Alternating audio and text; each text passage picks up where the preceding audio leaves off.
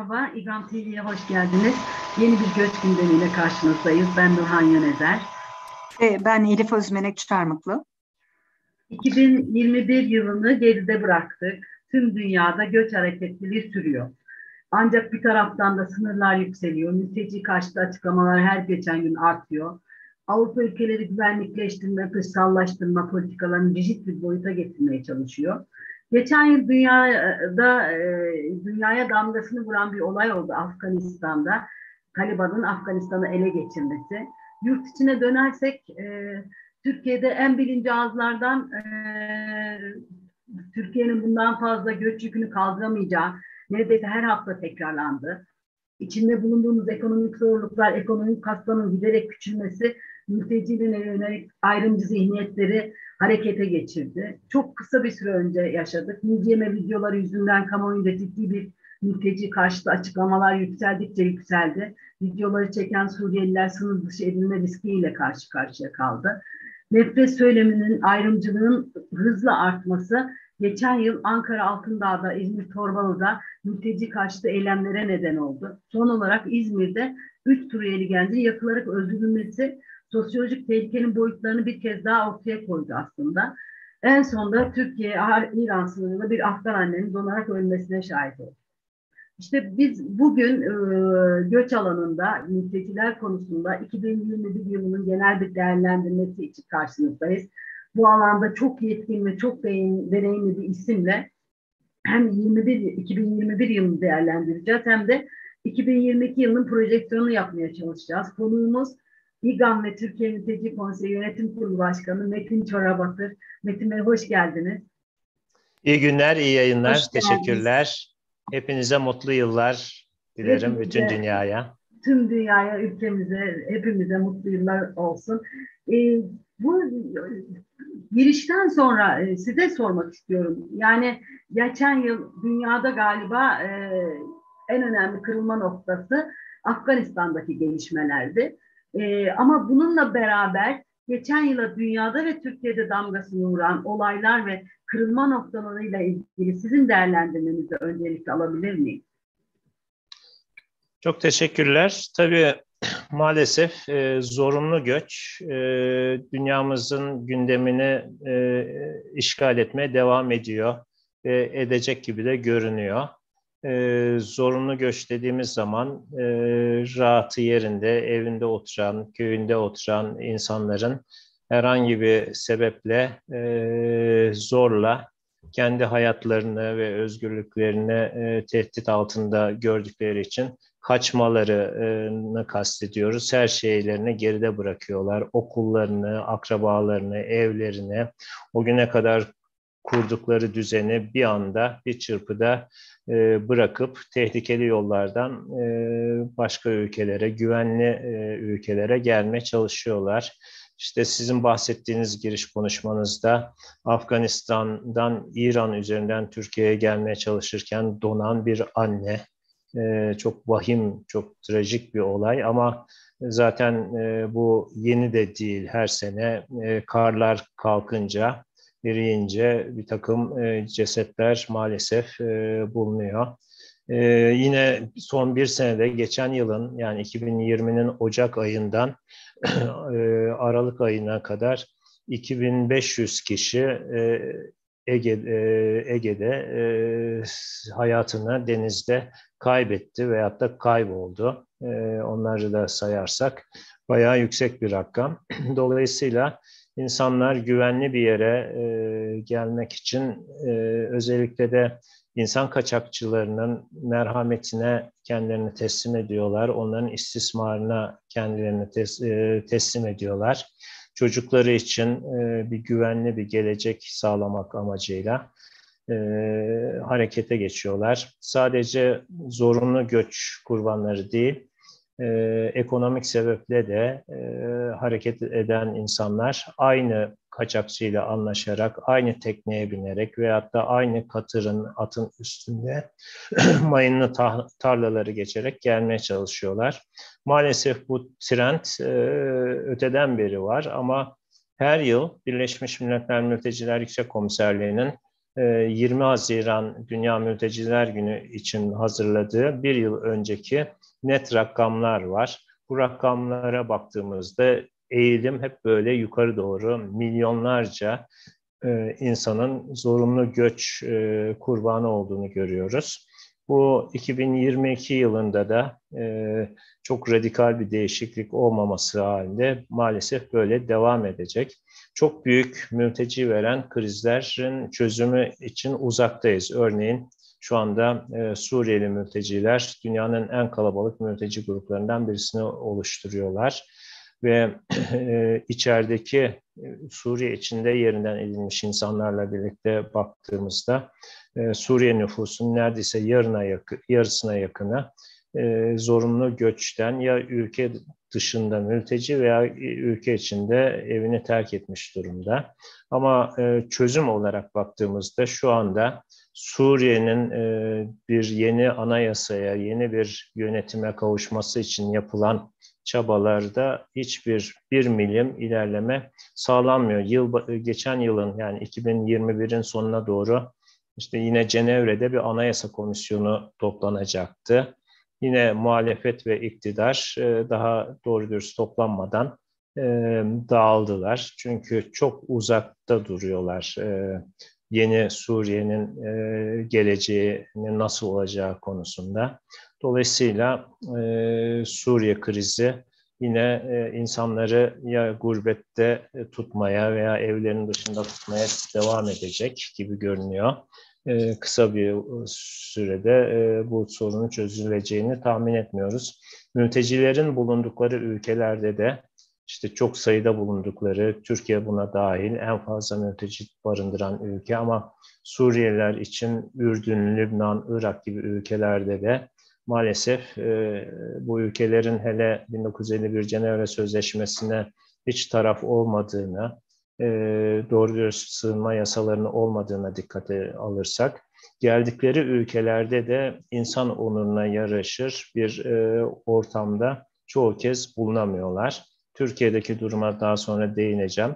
E, dediğiniz gibi Afganistan yeni e, mülteci akımlarına e, gebe bir e, durumda şu anda e, uluslararası toplumun tanımadığı bir e, hareket, siyasi bir oluşum, Taliban dediğimiz şu anda ülkenin hakimi gibi görünüyor ama gerçekte ne kadar hakime o da e, soru işareti. Ne kadar karşı karşıya bulunduğu ekonomik zorluklar, kuraklık, maaşları ödeyememe gibi e, durumlarla karşı karşıya e, bir Taliban yönetimi e, dış e, ülkelerdeki varlıkları dondurulmuş bir Taliban yönetimi ve e, zaten Afganistan'ın kendi içinde de birçok bölünmüş bir etnik, dini ayrı, ayrıca, ayrıcalıklar var. Ve dış güçlerin Çin'in, Hindistan'ın, Rusya'nın, Batı ülkelerinin burada e, Afganistan'ı kendi çıkarlarına göre yönlendirme, şekil verme çabaları var. Ama bu arada da Afgan halkı açlıktan kırılıyor ve doğal olarak hem e, siyasi baskılar, kızlarını okula gö- gönderme isteği, e, Taliban korkusu hem de açlık ve kıtlık onları e, gönül istemez ama yurt dışına e, kaçmaya zorlayacak gibi 2022'nin ilkbaharıyla birlikte e, görünüyor. Dolayısıyla e, Afrika'da birçok kriz devam ediyor. Asya'da e, Rohingya krizi sürüyor. E, dünyanın her yerinde, Latin Amerika'da, e, Orta Amerika'da insanlar e, karışık sebeplerle, ekonomik veyahut da zorunlu göç sebebiyle e, hareket etmeye devam ediyorlar. Buradan en karlı çıkan e, kısa vadede tabii insan kaçakçıları, insan tacirleri ama onun dışında işte ülkeler e, veyahut da rejimler bazı nüfus e, nüfuslarının bir kısmının dışarı çıkmasından belki memnunlar. Kendi daha homojen yapılarını pekiştirecekler. Avrupa'ya baktığımızda veyahut da e, gelişmiş e, ülkelere baktığımızda da bunlar daha çok mülteci alan kabul eden, mültecilerin hedef olarak e, gittiği ülkeler. Burada da durumun çok parlak olmadığını görüyoruz. Örneğin çok yakın zamanda e, Belarus Polonya sınırında e, yaşananlar e, bir şekilde Avrupa Birliği'nin e, utanç duyması gereken bir durum. Aynı şekilde e, Yunan adalarındaki geri püskürtmeler, adalardaki insanlık dışı, insan onuruna yakışmayacak koşullarda e, bir şekilde caydırıcılık politikasının bir parçası olarak bu insanları burada sefalete e, mahkum etmek. Avrupa Birliği'nin giderek e, kendi etrafındaki sınırlarını, duvarlarını yükseltmesi, e, dikenli teller, jiletli tellerle örmesi, kendi içinde bile her bir Avrupa Birliği üyesi ülkenin e, diğer birlik üyesi ülkeden gelişine yani serbest dolaşım kavramı artık yok oluyor. Dolayısıyla Avrupa Birliği ki Avrupa diyeyim e, Amerika ile birlikte bu mülteci hukuku prensiplerinin doğduğu, yeşerdiği bir e, coğrafi bölge. Bu prensiplerden ciddi bir şekilde tavizler veriliyor.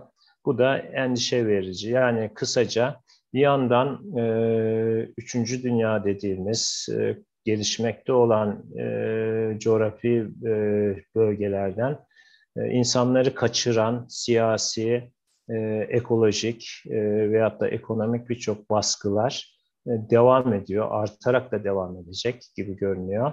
E, bir yandan da bu insanların sığınacağı, gideceği limanlar giderek azalıyor. E, oraya gelmeden bu insanlar e, yine e, zor koşullara mahkum ediliyor. Dolayısıyla hem e, almak e, ideal olarak e, almak durumunda olan bu konuda bütün insanlığa karşı sorumlu olan dünyanın bir kesimi e, bana gelmeyin benden uzak durun gibi bir tavır içinde. E, zaten kaynak ülkeler e, bir çare bulamıyorlar. E, kendi sorunları e, çözememekle bir, onun ötesinde e, kendileri sorun olmaya devam ediyorlar. Böylece e, insanlar böyle boşlukta, orbit dediğimiz yerde e, bir e, suyun kendi yolunu bulması gibi e, bir şekilde akıp gitmeye çalışıyorlar. Bu arada her türlü geçiş yollarında, göç yollarında kötü muameleye, açlığa, e, saldırılara, soygunlara, e, cinsel saldırılara e, e, maruz kalıyorlar. E, bu açıdan hakikaten günümüzün çok ciddi bir sorunu ve önümüzdeki yıllara da yansıyacak bir sorun. Türkiye'ye geçmeden önce ben e, çok kafa karışıklığı var. Çünkü siyasiler ve e, yerel yönetimler o kadar çok geri dönüş konuşmaya başladı ki yani e, sosyal ve ekonomik uyumdan buraya nasıl geldik Metin Bey ve Suriye'deki tabloyu net bir şekilde ortaya koyabilir miyiz? Yani gerçekten geri dönüş mümkün müdür, değil midir? Bu bu kadar konuşuldukça sanki orada her şey süt liman ama biz geri göndermiyormuşuz gibi bir izlenim var. Bu konuya bir açıklık getirebilir misiniz? Şu anda evet, evet Nurhan'ın söylediğine şöyle e, katılıyorum. Ne zaman hani böyle bir e, sosyal medyada e, bizimle ilgili yorum yapılsa ya da İGAM'da çalıştığımızı bil, bilinse e, şu gibi sorularla karşılaşıyoruz. Ya işte orada bayram için gidiyorlar geri geliyorlar. Bu nasıl o zaman zorunlu göç gibi? İnsanların e, sizin demin anlattığınız galiba belki en önemli noktalardan bir tanesi zorunlu göçle gönüllü göç arasında artık çizgilerin giderek e, sınırların azalması, e, işte o çizgilerin e, incelmesi gibi bir durum da söz konusu. E, ben Nurhan'ın söylediğine şu anlamda katılıyorum. İnsanlar şunu merak ediyorlar. Yani bayram için gidip geri geldiklerine göre aslında demek ki hep gidebilirler ve neden buradalar sorusu var. E, o anlamda da sizin bu açıklamanız önemli olduğunu düşünüyorum. Evet, kavram kargaşasından e, başlayayım. E, hakikaten e, Türkiye özelinde de hakikaten e, bu Suriye krizine kadar e, sokakta e, hatta akademik çevrelerde, medyada e, mülteci nedir diye sorduğunuzda o ne demek diyen birçok e, değerli insanla da karşılaşabiliyorduk. Çünkü Türkiye'deki mülteci sayısı çok daha azdı Ee, şöyle söyleyeyim, 2014 yılındaki mülteci sayısı 30 binde değişik ülkelerden. Ee, Suriye krizinin başladığı 2011'de toplam mülteci sayısı 13 bin kişiydi. Ee, başta e, Iraklılar, İranlılar, Afganlar, Somaliler böyle gidiyordu. Ee, ve bu insanlara e, Türkiye dışında bir üçüncü ülkeye yerleştirme e, bir çözüm olarak hala mümkündü.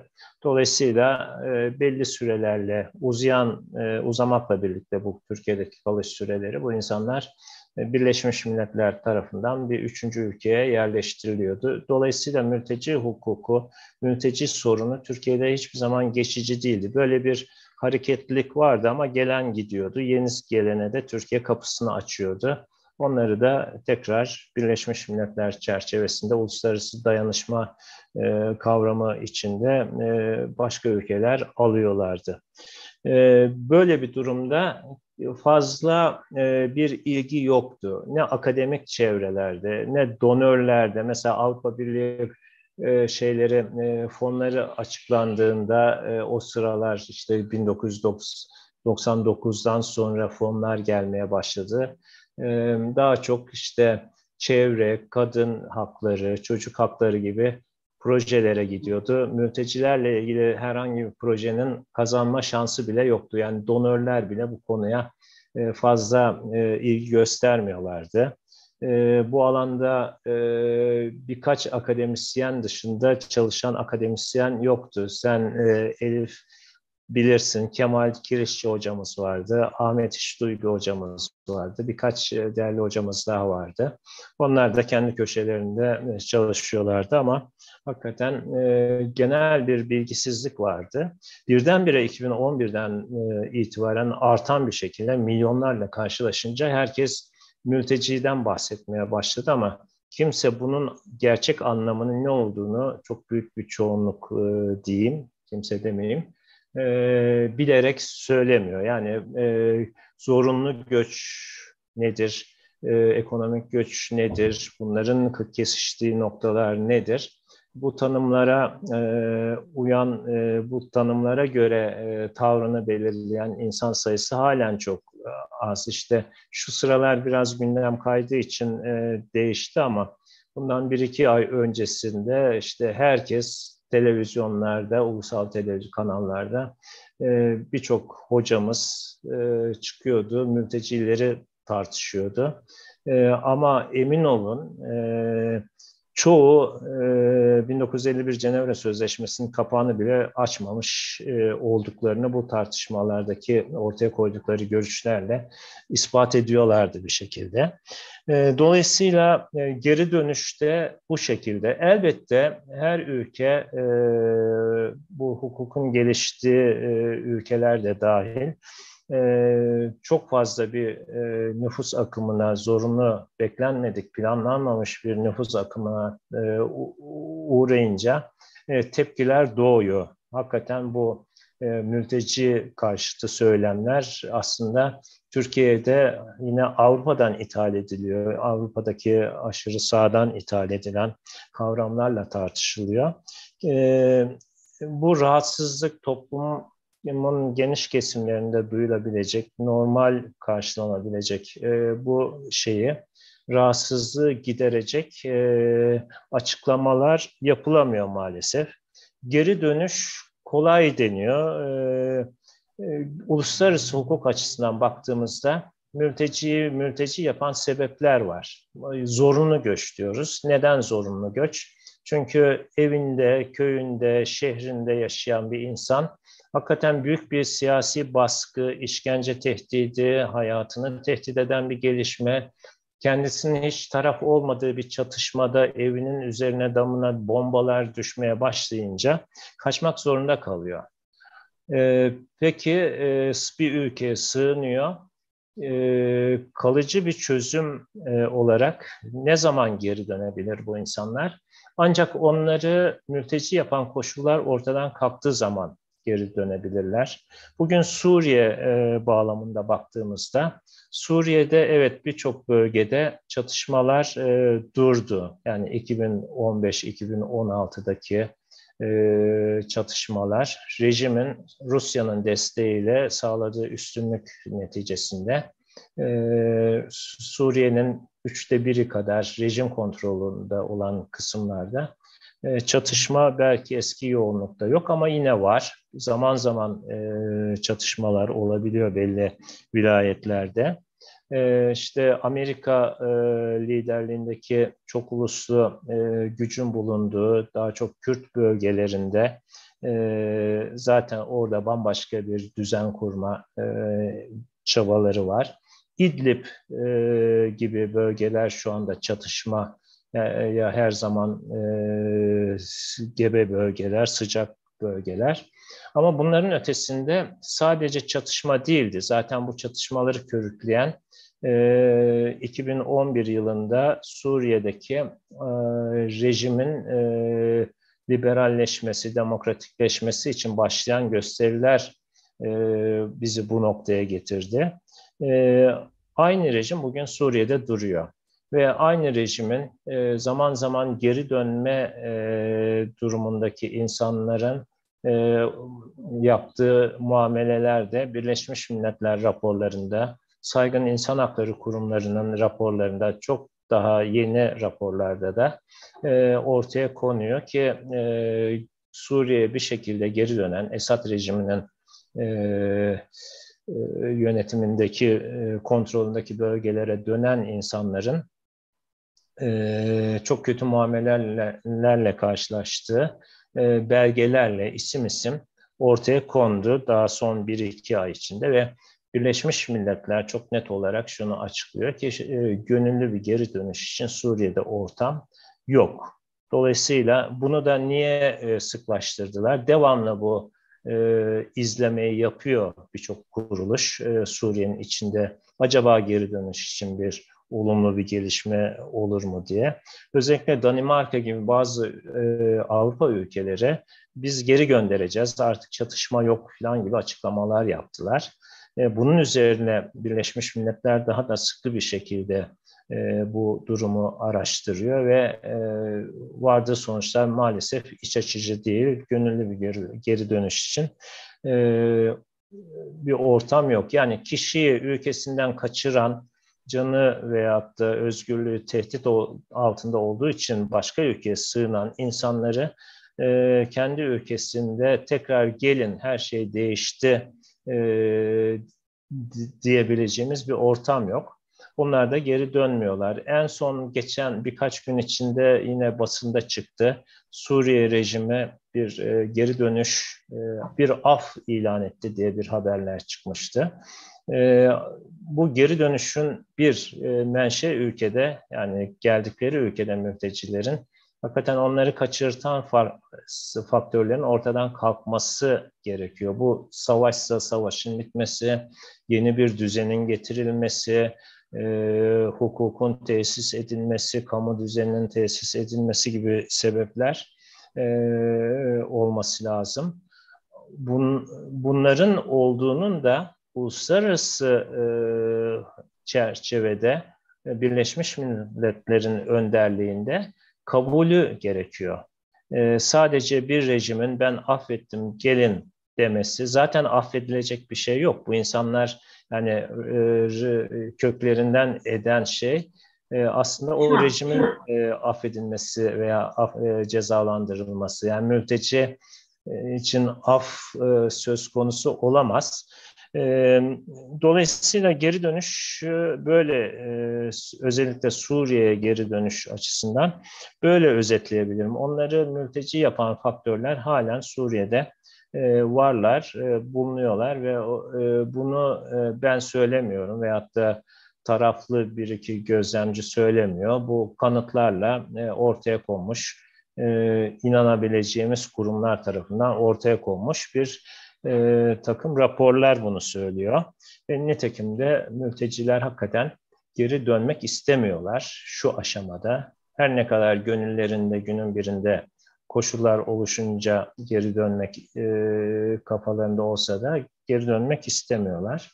E, şunu söyleyeyim bayram olayına gelmeden e, genelde de işte devlet pratiği olarak, Birleşmiş Milletler pratiği olarak e, bu tür ortamlar oluşmaya başladığı zaman yani geri dönüşe e, elverişli ortamlar bunu genelde üçlü anlaşmalarla veya daha çok yönlü anlaşmalarla e, gerçekleştiriyor uluslararası toplum. Nasıl?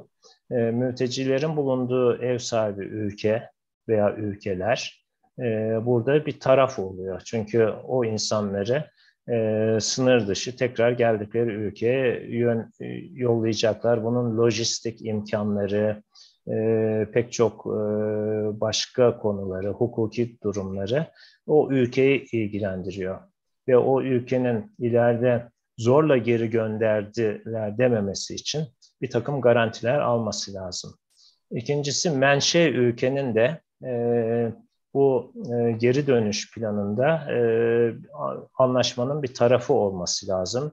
İşte ben e, sizleri e, topraklarınızdan eden, evinizden eden koşullar ortadan kalktı. Buna ben devlet olarak, Suriye devleti olarak e, teminat veriyorum, garanti veriyorum. E, şunları şunları yapıyorum, işte yasaları değiştirdim, kolluk güçlerimi yeniledim, e, daha katılımcı, sizlerin de katılımıyla bir e, yeni düzen kuracağız şeklinde bir takım garantiler vermesi lazım. Emlaklarını kaybettikleri e, varlıklarını el konmayacağını, onların başına geçeceklerine söylemesi lazım. Burada üçüncü e, tarafta uluslararası toplum. Uluslararası toplumun Birleşmiş Milletler Mülteciler Yüksek Komiserliği tarafından iki, e, bir ana rolü var bu sözleşmelere yani menşe ülke ile sığınma ülkesi arasında varılacak herhangi bir gönüllü geri dönüş e, anlaşmasının e, taraflar tarafından uygulandığını uzun bir süre için e, yıllarca sürecek bir izleme mekanizmasının tarafı olması lazım. Kişi buradan kalktı, Ankara'da Altındağ'da yaşayan mülteci döndü. Hangi köye gidecek, hangi şehre gidecek, Orada hakikaten e, menşe ülkesinin e, vaadetleri yerine getiriliyor mu yoksa e, geri döner dönmez hapse atıldı, işkenceye tabi tutuldu mu, hukuk dışı muamelelere tabi tutuldu mu? Bunun izlenmesi lazım. Bunu da tarafsız bir e, e, kurum olan Birleşmiş Milletler Mülteciler Yüksek Komiserliği e, tespit etmesi lazım. Dolayısıyla üçlü bir anlaşma. Yine Birleşmiş Milletler Mülteciler Yüksek Komiserliği'nin bir rolü de e, her şeye rağmen bu tür garantiler verilse de hakikaten uluslararası bir anlaşmaya varılsa da e, tek tek bireylere sorulması lazım. Böyle bir gelişme var. Sen buna rağmen e, gitmek istiyor musun, istemiyor musun? Şöyle durumlarla karşılaşılabiliyor. Ülkedeki genel durum, onları mülteci yapan, kitle göçüne yol açan e, durum iyileşmiş olabiliyor. Ama bazı kişiler için, bazı küçük gruplar için kendi orijinal olarak terk ettikleri, e, yaşadıkları bölge hala bir tehdit e, oluşturabiliyor. Her ne kadar e, genel bir geri dönüş planı üzerinde anlaşma sağlansa da bazı insanlar diyebilir ki ben kendi bölgem açısından veyahut da kendi özel koşullarım açısından geri dönmek istemiyorum. E, burada bireysel bir sığınma başvurusu bu sefer alınabilir ve e, o korku eğer haklı e, sebeplere dayanıyorsa, ikna ediciyse o insanlar gönderilmez. Gönüllülük derken de bunu kastediyoruz. Böyle yani gönüllü geri dönüş için epey bir e, çaba sarf etmek gerekiyor. Uluslararası toplumun diğer kesimleri içinde özellikle Birleşmiş Milletler'in kalkınma örgütleri, dünyadaki finansal kurumlar içinde şu var. Bütün bu koşulların yerine getirildiğini varsaysak da e, yıkılmış bir ülkeden yıkıl, yerle bir edilmiş şehirlerden baş, bahsediyoruz. E, bu insanlar geri döndüğünde neyle karşılaşacaklar? e, tarımla uğraşıyorlarsa, hayvanlar hayvancılıkla uğraşıyorlarsa hayvanları ölmüş olabiliyor, e, toprakları işlenmemiş olabiliyor e, veyahut da işte ticaretle uğraşıyorlarsa sermayeleri bitmiş, e, satacakları, alacakları mal, para kalmamış oluyor. E, geniş, hele böyle çok mülteci veren e, durumlarda geri dönüş için geniş bir uluslararası e, kitle halinde bir yardım programının yapılması lazım. Teşviklerin verilmesi lazım. O insanlara e, tekrar ayaklarının üstünde yeni bir ekonomik hayata başlamaları için e, birkaç sene daha mesela tarlasına ekleyecek bedava gübre verilecek, makinesi verilecek, sulaması yapılacak. Ancak ürünü aldıktan bir iki sene sonra e, bunu pazarda sat, satarak geçimini sağlayacak hale getirecek. Böylece e, bu başta söylediğim hukuki garantilerin dışında, üçlü anlaşmaların dışında, izleme unsurunun dışında bir de e, ekonomik yeniden kalkınmaya yönelik kitle halinde bir e, desteğe ihtiyaç oluyor gönüllü geri dönüş için. Bayram konusuna gelince bilmiyorum buraya kadar e, açık evet. e, oldu mu? Evet. E, burada da bir yanlış anlama var. E, şöyle, biliyorsunuz Türk Silahlı Kuvvetleri Suriye'nin üç bölgesinde değişik dönemlerde üç ayrı operasyon yaptı. Daha çok Kuzey e, Suriye'nin üç bölgesinde. E, oralarda e, şu anda resmi açıklamalara göre 470 bin kişi yaşıyor. Bunların bir kısmı Suriye içinde, ülkesinde yerinden edinen e, kişiler olup buradaki imkanlardan ve güvenlik imkanlarından faydalanmak için bu bölgelere gelenler. Ama daha büyük bir kısmı Birleşmiş Milletler'in de gözetiminde bir gönüllü geri dönüş e, projesi uygulandı. Tam e, Suriye devletinin e, e, egemen olduğu bir bölge değil, bir yabancı gücün, Türkiye Silahlı Kuvvetleri'nin e, kontrolü sağladığı bir bölgeye geri dönüş yaptılar. E, az miktarda insanın geri dönüşte devam ediyor. Orada çeşitli kamu kurumları ve sivil toplum kuruluşları ve Birleşmiş Milletler ve çok uluslu e, sivil toplum kuruluşları o bölgeleri de insani yardım yapmaya devam ediyorlar. Okullar yapılıyor. E, elektrik e, verme çabaları sürüyor. Su gibi altyapı hizmetleri e, tamamlanmaya çalışılıyor. Bayramlarda e, Türkiye'den gidenlerin büyük bir kısmı o bölgelerden, yani Türk Silahlı Kuvvetleri'nin hakim olduğu, egemen olduğu bölgeler, egemen değil de kontrol altında olduğu bölgelerden e, kaçan e, Suriyeliler. Acaba orada geri dönüş için uygun bir bölge var mı? Onların orada yaşayan akrabaları da bazen çağırıyor. Bizim tanıdığımız bazı mülteciler e, orada anne babalarını, kardeşlerini bırakmış durumdalar veya daha önce gidenler gelin diyorlar tekrar birleşelim. Ama e, gidip hem e, yakın akrabalarını görmek için gidiyorlar birincisi. İkincisi de e, geri dönüş için hakikaten şartlar müsait mi? Ona bakmak için gidiyorlar. Bayram izinleri bir vesile oluyor. Ayrıca şu da var, 1951 Cenevre Sözleşmesi'nden hareket edersek, e, birinci maddenin e, C fıkrası da işte e, mülteciliğin nasıl sona ereceği e, maddeler halinde sıralanırken, e, Birleşmiş Milletler'in e, pro, e, koruma e, rehberlerinde şu oluyor. Bütün bu e, ülkesini zorla terk eden insanların çok özel durumlarda e, yakalanmama, e, yakalanma riskini de dikkate alarak ülkelerine gittilerse eğer geride hasta, yaşlı bir anne, baba e, çok yakınını e, bıraktılarsa ve e, rejimin eline geçmeyecek şekilde gidip geri dönmesi onun mülteci sıfatının düşmemesini öngörüyor. Çünkü çok insani bir sebeple e, gidiyor e, ölüm döşeğindeki bir yakınını görmek için. Böyle durumlar da olabiliyor. Burada da yani o sınırdan sen geri git döndün, nasıl mültecisin, bitti bu iş demek o kadar kolay değil.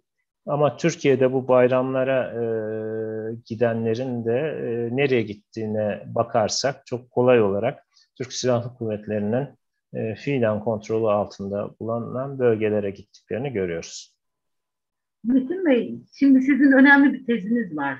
Şimdi e, seçimler yaklaşıyor. Bu belki de bu ayrıştırma, ayrımcılık daha da artacak. Çünkü e, eğer mülteciler e, bir politik aracı olarak görülüyorlarsa bundan hemen vazgeçmeleri mümkün değil. Demek ki politik aracı olarak görünmeleri devam edecek. Şimdi bu bağlamda e, yani inşallah korkutucu sosyolojik olaylar, toplumsal olaylar olmaz ama sizin önemli bir teziniz var. Coğrafi kısıtlamanın kaldırılmasının mültecilere, mültecilerin gerçekten mülteci olarak e, yasalarla güvence altına alınması ve ona göre uygulama yapılmasının sizce e, bu e, toplumsal huzursuzluklara da dolaylı ve doğrudan etkisi ne olabilir? Böyle bir e, bu tezin gerçekleşmesi halinde siz nelerin değişeceğini düşünüyorsunuz? Şimdi bu denenmiş bir şey. Bu e, mülteci hukuku da gökten zembille inmiş bir hukuk değil. Ee, Birinci Dünya Savaşı, İkinci Dünya Savaşı e, milyonlarca mülteci e, kişi, milyonlarca kişi mülteci durumuna itti. Avrupa'da bu sorun e, 1960'ta çözüldü. E, İkinci Dünya Savaşı mültecilerinin eritilmesi. Ee, burada e, şu görüldü, işte bir üçüncü ülkeye yerleştiriyorsunuz. Orada da e, bir şey değişmiyor. Eğer mülteci statüsü verilmezse, hakları verilmezse e, bu insanlara yardım yapmak gerekiyor. Çünkü her şeylerini terk ederek bambaşka bir ülkeye gelmişler. Hiçbir şeyleri yolunu, yordamını bilmedikleri bir ülkeye gelmişler. Ee, elbette karınları doyurulacak, başlarını sokacakları bir e, barınak sağlanacak.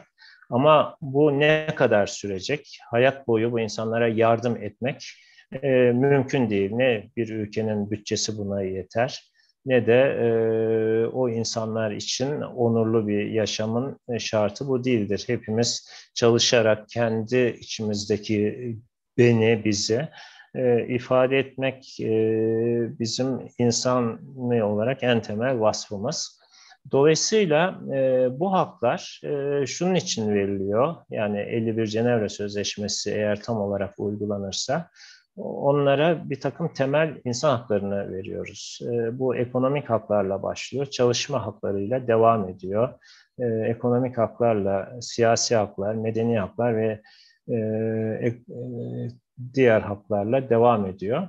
E, hakları aldıkça e, yavaş yavaş o ülkenin vatandaşınınla aynı konuma geliyorlar. Bir tek oy verme, e, seçme seçilme hakkı dışında vatandaşlık alana kadar ki süreç içinde bu insanlar e, sizin benim gibi e, serbestçe bir iş başvurusunda bulunabiliyorlar. Eğer o iş başvurusunda e, seçilebilecek yetenekleri varsa bu sefer işte e, normal e, kayıtlı olarak, sigortalı olarak çalışıyorlar ve kendi hayatını kuruyor.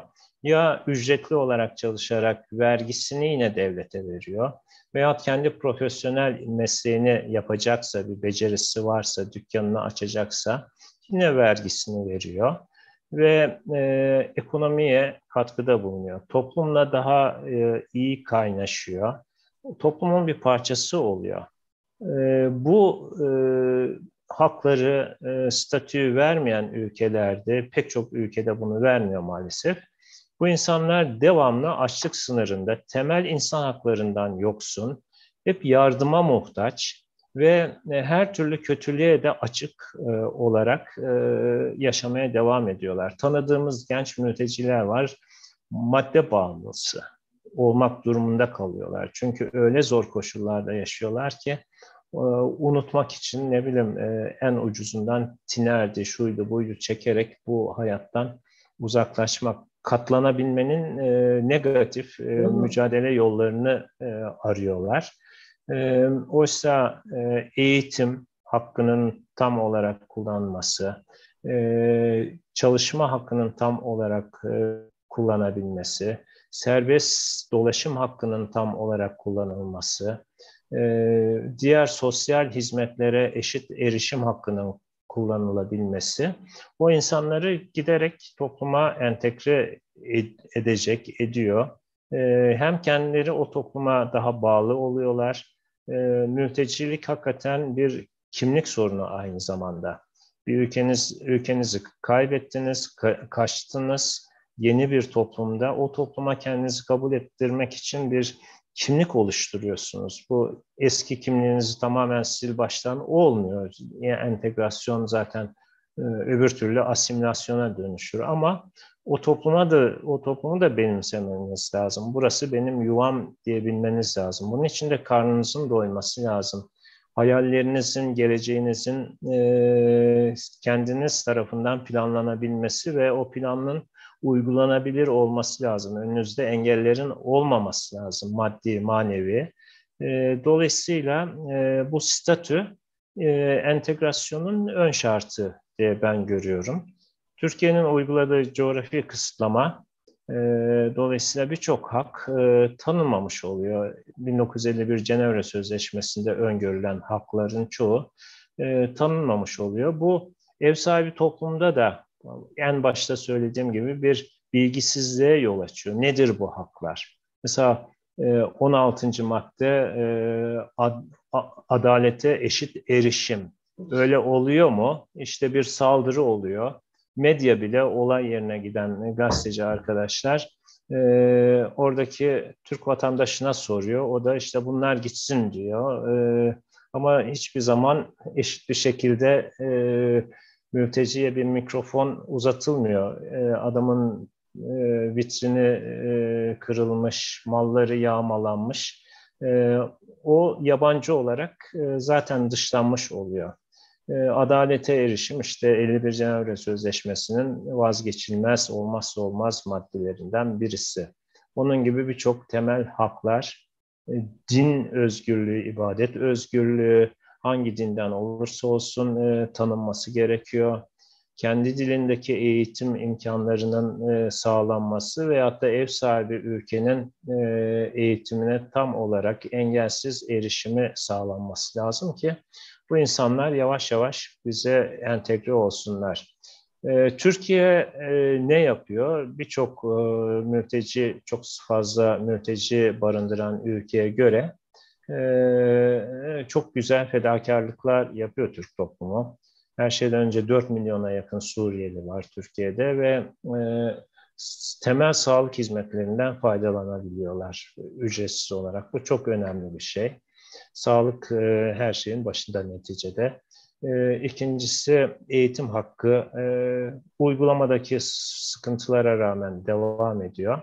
Ee, ama işte 2018'de çalışma iznine bağlandı. Tamamen kapatılmadı. Bir kapı aran, aralandı. Ama çalışma izni almak bayağı bir zor bir konu. Ee, sayılara baktığımızda 2018'den bu yana hakikaten az sayıda mülteci e, çalışma izniyle çalışabiliyor. Yani bu ne demek? Sosyal sigortasıyla çalışıyor. Diğerleri kaçak olarak kayıt dışı çalışıyorlar. Ee, bunun yarattığı yine o sizin söylediğiniz nefreti, kızgınlığı körükleyen başka sebeplere yol açıyor. Türkiye'de zaten kayıtsız çalışma oldukça ekonomik koşullar e, sebebiyle yaygın. Bu insanlar e, aç kalmamak için bir Türk vatandaşının günlük yövmiyesinin çok altında çalışmaya razı oluyorlar. O, bu da işte benim işimi elimden alıyor tartışmasına götürüyor. Ama siyasi düzeyde işte Suriyeliler dönsün, e, oya tahvil edilecek bir söylem bu sefer e, daha toplum kesitinde işini kaybetmiş kişi de nefrete ve başka türlü reaksiyonlara da yol açabiliyor. Dolayısıyla e, tabii coğrafi kısıtlamanın kaldırılması bir sihirli değnek değil ama e, her şeyden önce e, bir toplumsal uyum için e, şart. Aynı öte yandan da bir de olayın insan hakları boyutu var. Mülteci hukuku insan hakları hukukuna dayanan bir hukuk. Evrensel insan hakları hukuk, sözleşmesi ile başlamış 1951 Cenevre Sözleşmesi'nin e, taslağının yazılması kaynağı bu. 10 ee, yıldır mesela temel insan haklarından yoksun bir nüfusla birlikte yaşıyorsunuz. Ee, bir demokratik ülkede e, temel insan hakları herkes için söz konusudur. Ekonomik Sosyal Haklar Sözleşmesi zaman içinde ülkenin ekonomik durumuna biraz koşutlu olarak olmalı olmalı ama e, burada bir esneklik tanıyor ama siyasi medeni haklar ve mülteci hakları, temel insan hakları e, herhangi bir ayrım gözetmeden bir ülkedeki yaşayan herkese, her yabancı da dahil e, uygulanması gereken bir haktır. E, demokrasiler ayrımcılığı e, bir kenara bırakmak zorundadır. E, insan haklarının temelinde ayrımcılık yas yasağı ve kanun önünde eşitlik e, bunlar insan haklarının en temel ilkeleridir. E, bunları sağlamak için e, mülteci haklarını tanımamız lazım. Bunu tanıdığımız zaman yine her şey düzelmeyecektir birdenbire ama e, bu insanların geleceğe bakışları değişecektir. Bizim onlara bakışımız değişecektir. Çok daha büyük bir ülke içinde hareketlilik olacaktır. Şu anda e, şey olarak, e, yasa olarak e, kayıtlı oldukları şehirde e, ikamete e, mahkumlar. E, ama o şehirde iş imkanları yok. Dolayısıyla e, kayıt dışı olarak büyük şehirlere, iş imkanlarının olduğu şehirlere geliyorlar. Dolayısıyla kaçak olarak korku içinde yaşıyorlar. Çocuklarını okula kaydedemiyorlar. Covid aşısı olamıyorlar. Böyle her şey zincirleme gidiyor. Temelde haklarını kabul edersek, Almanya mesela bunu şu anda en iyi yapan ülkelerden biri. E, 2016'dan bu yana işte yaklaşık 1 milyonun üzerinde Suriyeli'yi aldı Almanya. Dünyanın her yerinden Avrupa Birliği topraklarına yine yılda 600 bin kadar yeni sığınma başvurusu yapılıyor değişik ülkelerden. Avrupa'nın sorunu bu insanları sınırlarının ötesinde tutmak ama sınırına girip de mülteci olduğunu bir şekilde e, ortaya koyabilir, o statüyü alırsa o zaman işte entegrasyon oluyor. O haklarını e, kullanmaya başlıyorlar. Sorun e, hızlı bir şekilde çözülüyor. Benim tezim bu. Evet. Ee, çok teşekkür ederiz. Şimdi bir buna e, süremizin sonuna geldik. E, ama bir şey e, şimdi e, şu konjonktürde dünyada ve Türkiye'de en önemli misyona sahip gruplardan biri sivil toplum örgütleri. Siz de hem İGAM'ın başkanısınız hem de 20 tane mülteci örgütünü bünyesinde taşıyan çatı grup Türkiye Mülteci Konseyi'nin başkanısınız. Bir de bu çalışmalarınızdan söz edebilir miyiz? Yani 2022'de savunuculuk, koruma, geçim kaynakları nasıl şekillenecek? Sizin hayalleriniz, hedefleriniz neler? ve belki ve belki buna şunu da eklemek gerekir. 2022'de Türkiye'nin hem Avrupa Birliği ile ilişkilerinde hem de kendi iç dinamiklerinde ne öngörüyorsunuz mülteci alanında, mültecilik alanında neler olabilir? Buradan başlayayım isterseniz. yani şu anda Türkiye-Avrupa Birliği ilişkilerinin temel e, döndüğü eksen e, göç ve sığınma ekseni.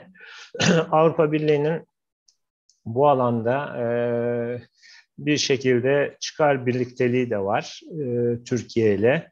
E, onun genel politikaları çerçevesinde Türkiye ne kadar çok mülteciyi kendi topraklarında tutmaya başarırsa Avrupa Birliği'nin başı o kadar daha az ağrıyacak. Dolayısıyla e, hem insani sebeple hem de e, bu kendisine e, e, yansımaması, bir tehdit oluşmaması için tehdit olarak görüyorlar çünkü. E, Türkiye'ye e, bu diyaloğu Türkiye ile açık tutmaya devam edecekler. Bundan 2-3 ay önce bu e, İçişleri ve Adalet e, ile ilgili komiseri gelmişti. Bir İsveçli hanımefendi. O da çok olumlu bu alandaki işbirliğinin artarak devam etmesini istiyor. Bunun için tabii koşullar var.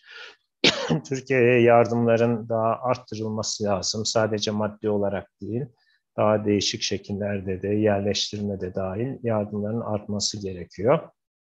Ama burada önümüzdeki dönemde e, Türkiye-Avrupa Birliği ilişkileri bu eksen üzerinde e, daha olumlu gelişmeye devam edecektir. E, Türkiye her ne kadar Nurhan Hocam e, daha önce sormuştu hani daha fazla mülteci alacak durumda değiliz diyor e, yöneticilerimiz ama e, şunu da söylüyorlar e, zorla geri gönderilmeyeceklerdir diyor e, söylemi de bu bizi rahatlatan bir e, söylem. E, Türkiye'deki bu e, şey e, Türkiye-Avrupa Birliği ilişkilere daha geneline baktığımızda e, çok dinamik bir yapı var. Çünkü Avrupa Birliği ve Batı bloğu diyeyim, NATO e, ayrı bir yapı olmakla birlikte şu anda e, başka e, durumlarla da yoğun bir şekilde iç içe. Bunlardan birisi Ukrayna-Rusya arasındaki gerginlik e, ve işte başka bir takım Avrupa Birliği ile Rusya arasında bir takım e, gerginlik noktaları var.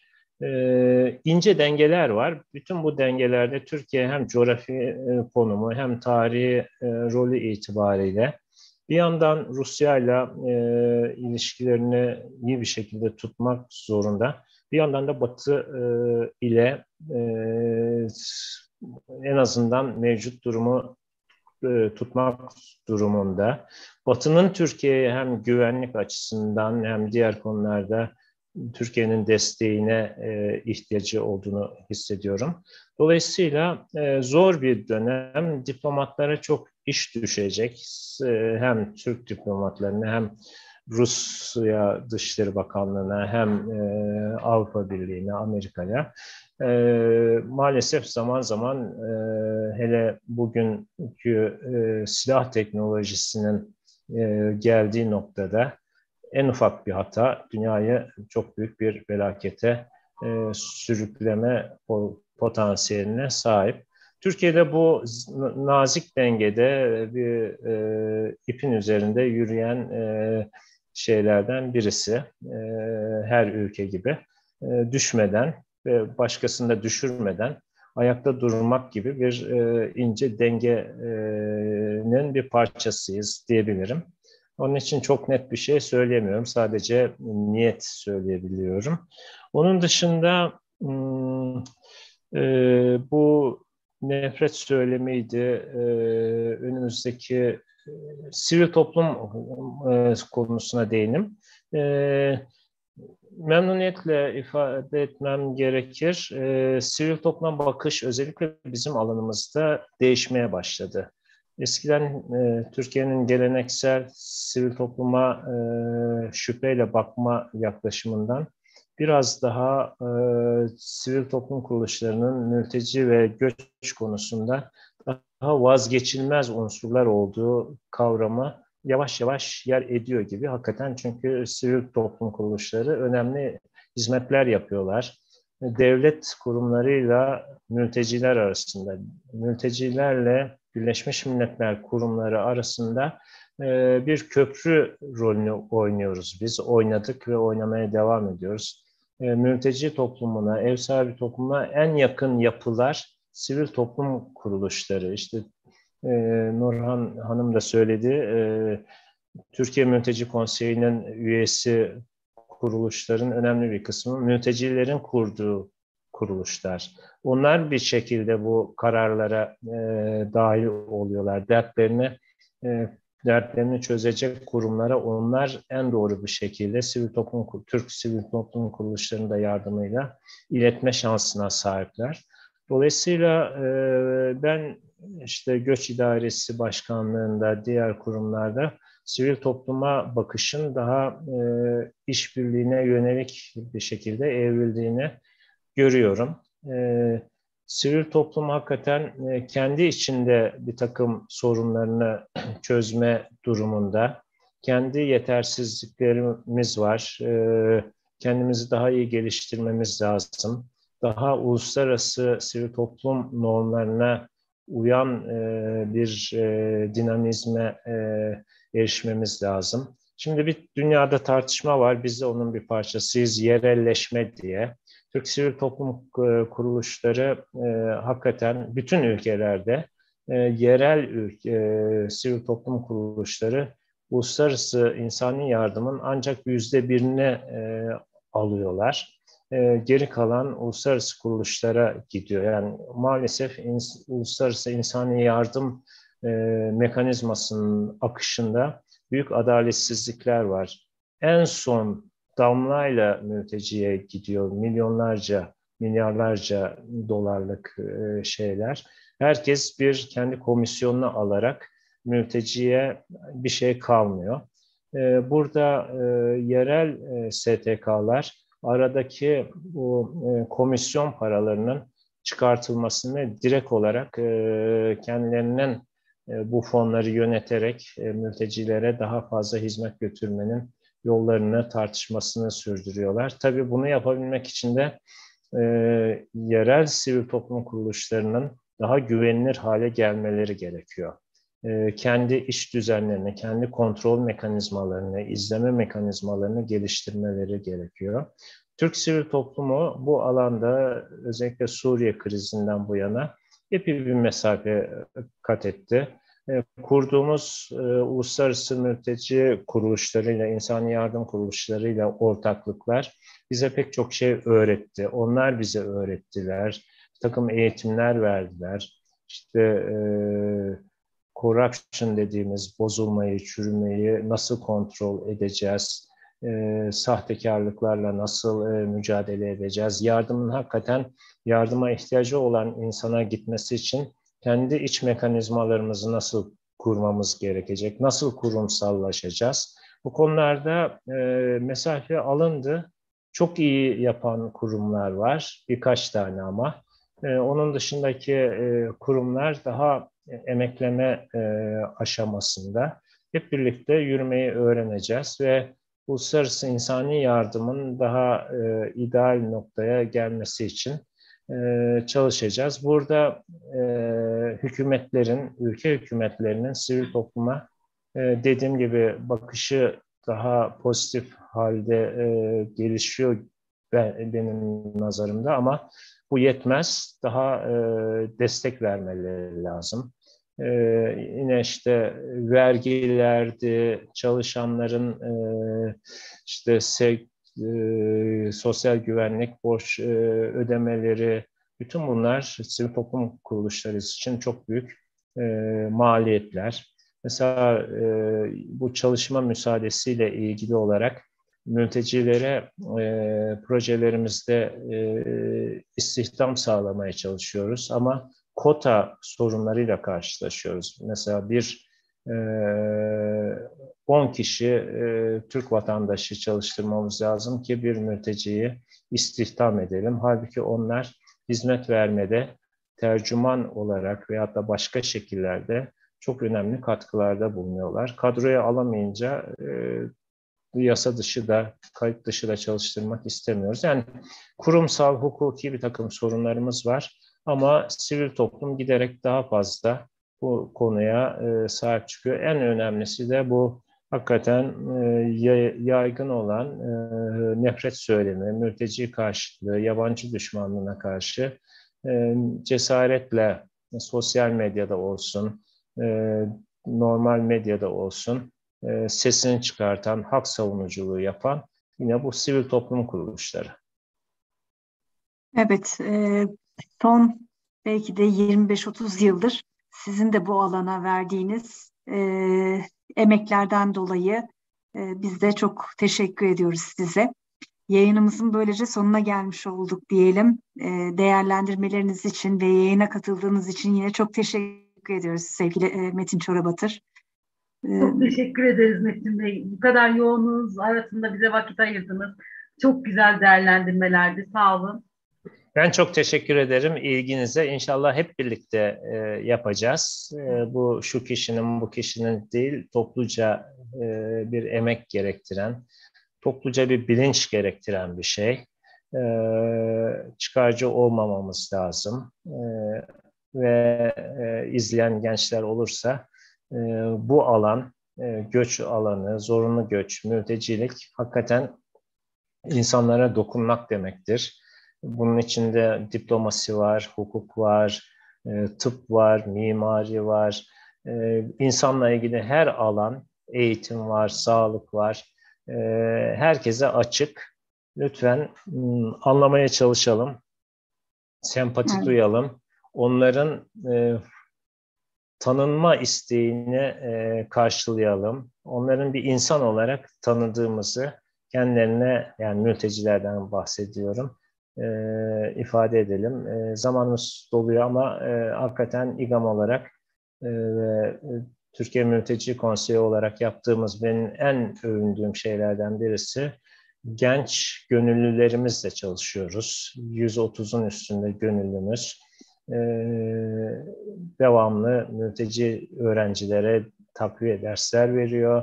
Birçok gönüllümüz geliyorlar bizde e, hiçbir ücret almadan mülteciler için çalışıyorlar. Onların enerjisinden, bilgi, taze bilgilerinden yararlanıyoruz. Bu beni iyimser kılan şeylerden birisi.